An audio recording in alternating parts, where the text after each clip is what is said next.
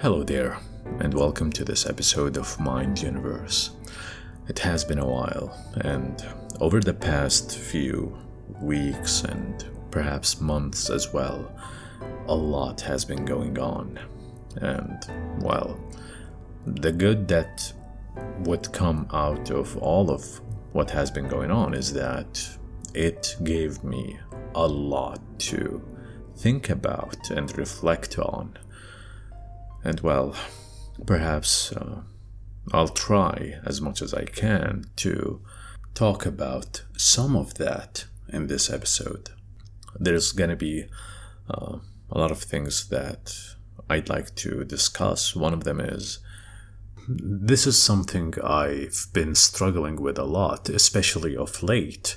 It's having the habit of overanalyzing and overdoing starting from scratch. Mm, and, well, obviously, this isn't visible to anyone else. Um, I have a habit of always deleting what I make or what I create, including the content for the podcast when I'm recording something and I I would be talking for a while then I'd be like no that's not good enough it has to go and then I would delete it and I would start over and then maybe I would say something that I didn't feel strongly about something that felt off or wasn't downright said to perfection and then I would delete the whole thing and start over again. Now, in moderation, that would be okay. If, you know, if you say say a few things that didn't work out and then you'd be like, yeah, I'm gonna start over, that would be fine. But I've been observing myself doing this way too often to a point where it is hindering my workflow. It's practically stopping me from working altogether. I would always end up, instead of, let's say, choosing to publish something, I would end up deleting it and just, you know, there's there's something interesting about that behavior because the act is done, the work is done. Um, you've you've already recorded or uh, created or written what you had intended to create, and it's there in front of you, and well, that's all good and nice, but this isn't something um, you're creating for the sake of practice, or perhaps that is part of it, but it's not the only reason. So there are other reasons. You're creating to express, you're creating to share with others, to publish for example when you're writing a, a paper or when you're doing a work of art um, when you're in this case recording an, an episode for a podcast. Now i'm recording this for a podcast. It, it it is counterproductive to end up deleting it altogether and be like well i said what i wanted to say it's good enough. No that is not good enough. And there's something interesting about it because there's a difference between the process of creating something and the end result when you finish it and you have it in front of you.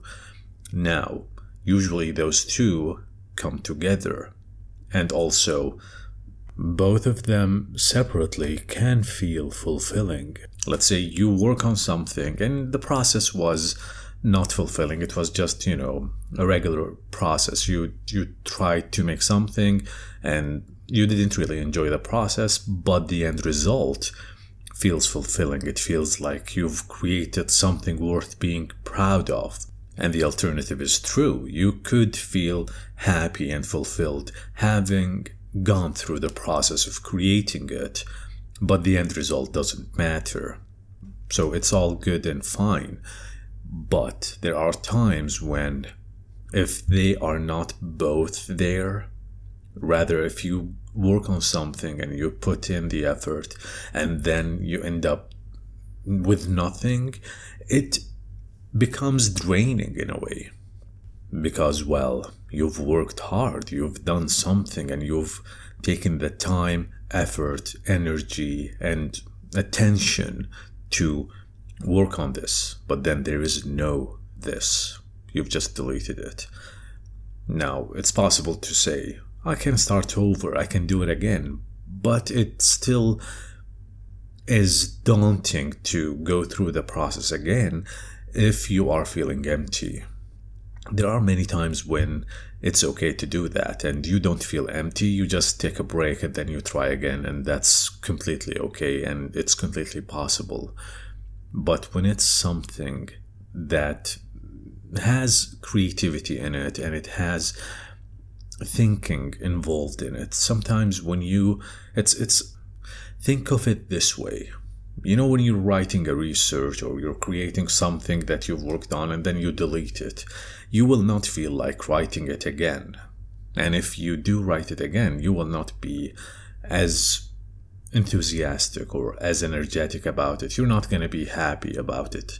So anyway it it has been a problem. And it isn't a new problem for me i've dealt with this before many times in fact but um, it's it's like something that kept spiraling and growing in size to a point that it is now not a small problem. It grew bigger. It's something that is consuming the, the whole content. Uh, if, if I keep doing it this way, seeking perfection, although I don't think perfection is the only reason I have been deleting uh, the content that I'm producing.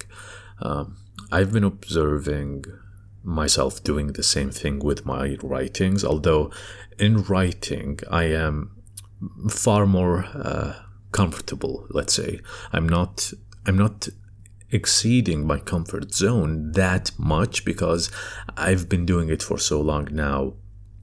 It's it's something that comes to me more naturally than recording an episode, for example, or uh, creating a work of art. Although those do come to me naturally, but not as much as writing. So, this vortex that has grown and is making me unable to record or create art, and, and I'll get to that in a minute, um, it hasn't severely damaged my writings. I am writing less.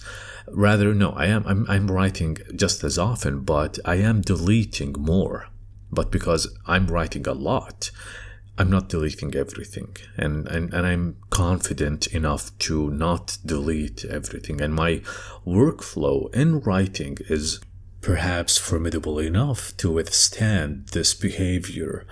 But that is not to say it isn't being damaged. Uh, I'm finding myself in doubt when it comes to what I write, and I find myself not liking um, my writings, and in a way, the words themselves are missing something. It's as if there is no soul in them.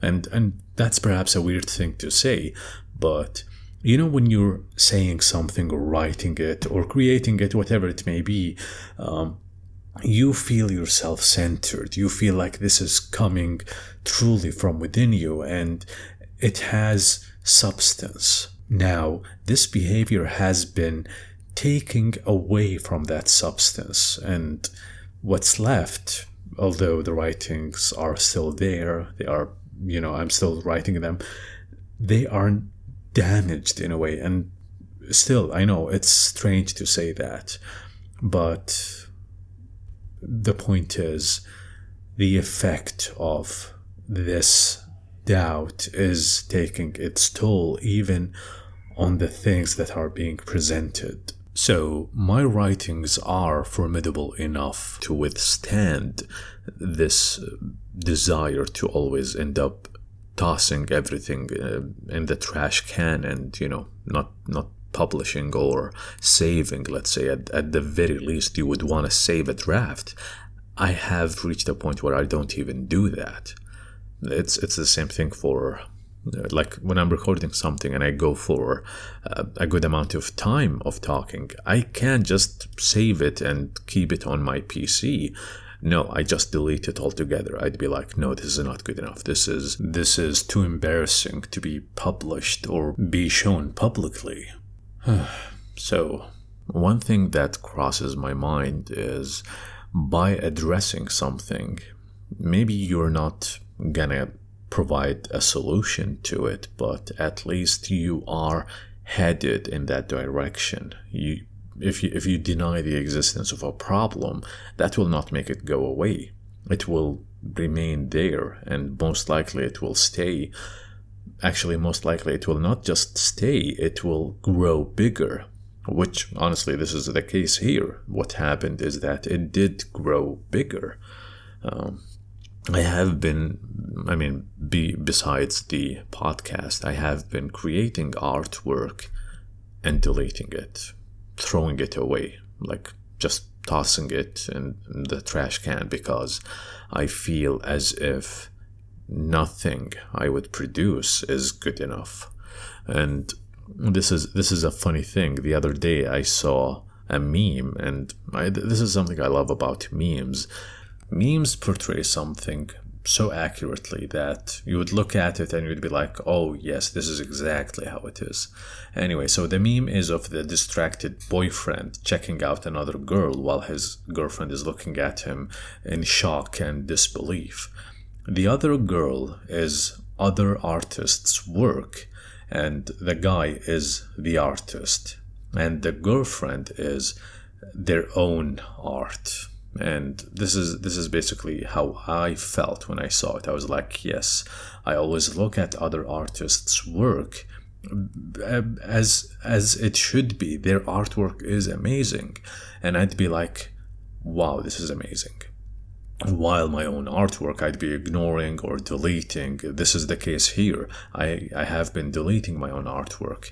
Um, and and here's where the meme strikes true I've shared it with a few uh, artists that I know, and their work is so uh, beautiful, so detailed, and is like you can tell they've put a lot of work in into that work, uh, into that art. And when I show them, they'd be like, "This is definitely how I feel." I don't like my own artwork, yet I love the artwork of others, and I'm I'm sure this taps into the imposter syndrome, where, you know, you feel like you're an imposter, you don't deserve any recognition that you may have gotten because you are so aware of your shortcomings and you know that you're someone capable of doing badly, you're someone capable of failing so often that when you succeed, it feels as if it's a strike of luck, and at any moment, someone will come out and, you know, call you out, and they'd be like, You're an imposter. You always fail, and you're terrible, and, well, this is just a lucky fluke. And that's how you feel. Anyway, that that meme is what uh, this is something I definitely struggle with, and perhaps others do as well. You do not see the beauty in what you create, rather, you see it as bad and imperfect and downright embarrassing. So, I have been honestly in in this regard when it comes to creating art, I am practicing. So there is still benefit to the act itself. Um, I have been sculpting and I have been creating things that part of me is proud of because I am comparing it to the things that I used to create in the past, which were more embarrassing. Uh, this is still, like, part of me still thinks this is embarrassing, but compared to how I was before, rather, how my artwork was before, uh, it is less embarrassing than that. So, um, still, I would create something and spend a good amount of time on it, and then when when I take a break, um, instead of continuing it or let's say polishing it up for you know, to have it as a finished piece, I would just be like, yeah, th- this is enough. I don't want to work on this anymore. And I would just toss it away. And well, perhaps it's a normal thing to feel embarrassed about the things that you're creating. Not always the case, but sometimes you get that feeling, and, and that's completely normal. But when it comes to the work of art that I'm making right now, rather, if I'm being more accurate. I'm not embarrassed by my work, mostly because I see the things that I am able to self assess in myself and my work. For example, I am tending to more often uh, assess my perspective, proportions, the light and shadow, the composition, and you know, the form, the edges, and even uh, the knowledge of the subject matter is there for me. So, um, and another thing, especially since I've been sculpting human anatomy figures, um, I'm seeing that my workflow is way faster than it used to than it used to be. Um, so it used to take me roughly three hours just to block out a human shape, um, and as of late, I was able to do that in less than 15 minutes and the, the shape is way better than before. Like the anatomy is more accurate the proportions are clearer and better defined and you know when you, when you're an artist and you want to create something you have an image in your mind and it isn't always the case that the work that you produce is close to that image. Usually, it's it's a bit off. It it turns out not as you wish uh, for it to turn out. Um, I have been able to bridge that gap, and yeah, so there is that. It's even the case when you want to explore and create something you haven't exactly uh, formulated in your mind. So, for example, you uh, collect up a bunch of references, you you have an idea for a hand, an idea for a head, an idea for a character design, and and you haven't exactly decided what it's going to be. Um, having the skill set to be able to make something skillfully and having the fundamentals in mind, uh, you would be able to do that as well. It doesn't have to be something you know how it's going to be like. It's just uh, an an adventure of sorts, and the end result is the goal for that adventure. Still, while I do feel proud that I'm able to create something like that, or you know something like the artwork that I'm able to create, that hasn't stopped me from going ahead and just deleting it and throwing it away. So and I'll get to the reason I believe why I have been doing that um, soon. It has to do with this contamination narrative that I have been having in my head. But we will get to that in a minute. I want to say something in regards to why am I talking about things that I'm dealing with? Because mostly Mind Universe is about you, the listener. It's about the things that you go through as, as a human being, rather, as anyone who would be listening. And I remember I mentioned this in a previous episode. Um, I just don't remember exactly which one it was. I said that although I'm talking about these issues and these problems that you would go through, I always found myself going through them myself. I found myself applying the things that I'm talking about on myself as well. So, in a way, I am a listener just as much as I am a speaker here. So, by talking about these things and these issues, even if they are personal to me, I think and also hope that you would relate to them too, and that perhaps you are dealing with them or have dealt with them, or maybe in the future you will find yourself facing them. So, in regards to the contamination narrative, it has to do with uh, narrative psychology. Uh, a quote by Julie Beck from Life's Stories uh, quote in narrative psychology, a person's life story becomes a form of identity as how they choose to reflect on, integrate, and tell the facts and events of their life. Not only reflects but also shapes who they are. End quote. So, having a contamination narrative makes you feel like the past that has happened to you uh, has affected you in a way that is uh, deteriorating you and it's making you feel like you're becoming less, you're becoming worse. And uh, no matter what you do next, you are a damaged good. You are someone who is hurt, someone who is less than who they were. And in a way, you believe that the positive that has been there uh, is now irrevocably spoiled, ruined, and cannot be recovered. And you dwell on the negative, you dwell on how uh, you have moved from an emotionally positive scenario to a, an emotionally negative one. And it feels like the good has been undermined by the bad that has followed it.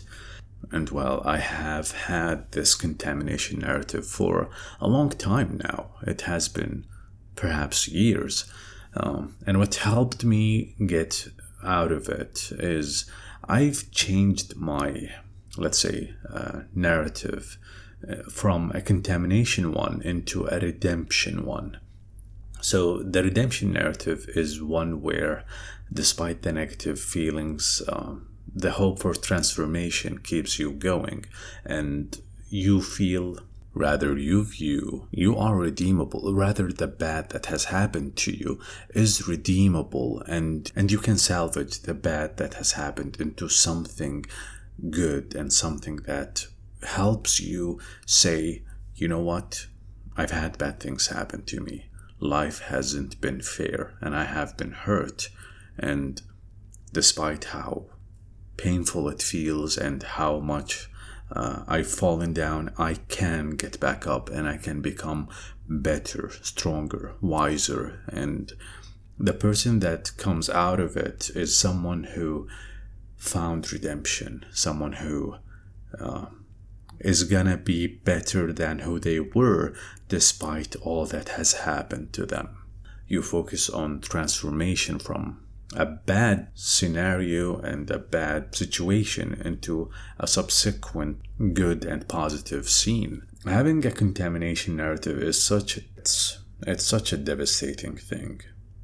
You view yourself as a bad existence. You view yourself as a problem and you know you carry that heavy weight around with you and perhaps transforming that into a redemption narrative isn't easy and it's a journey. It takes time, it takes effort, it takes um, reflection and self discovery, perhaps self rediscovery.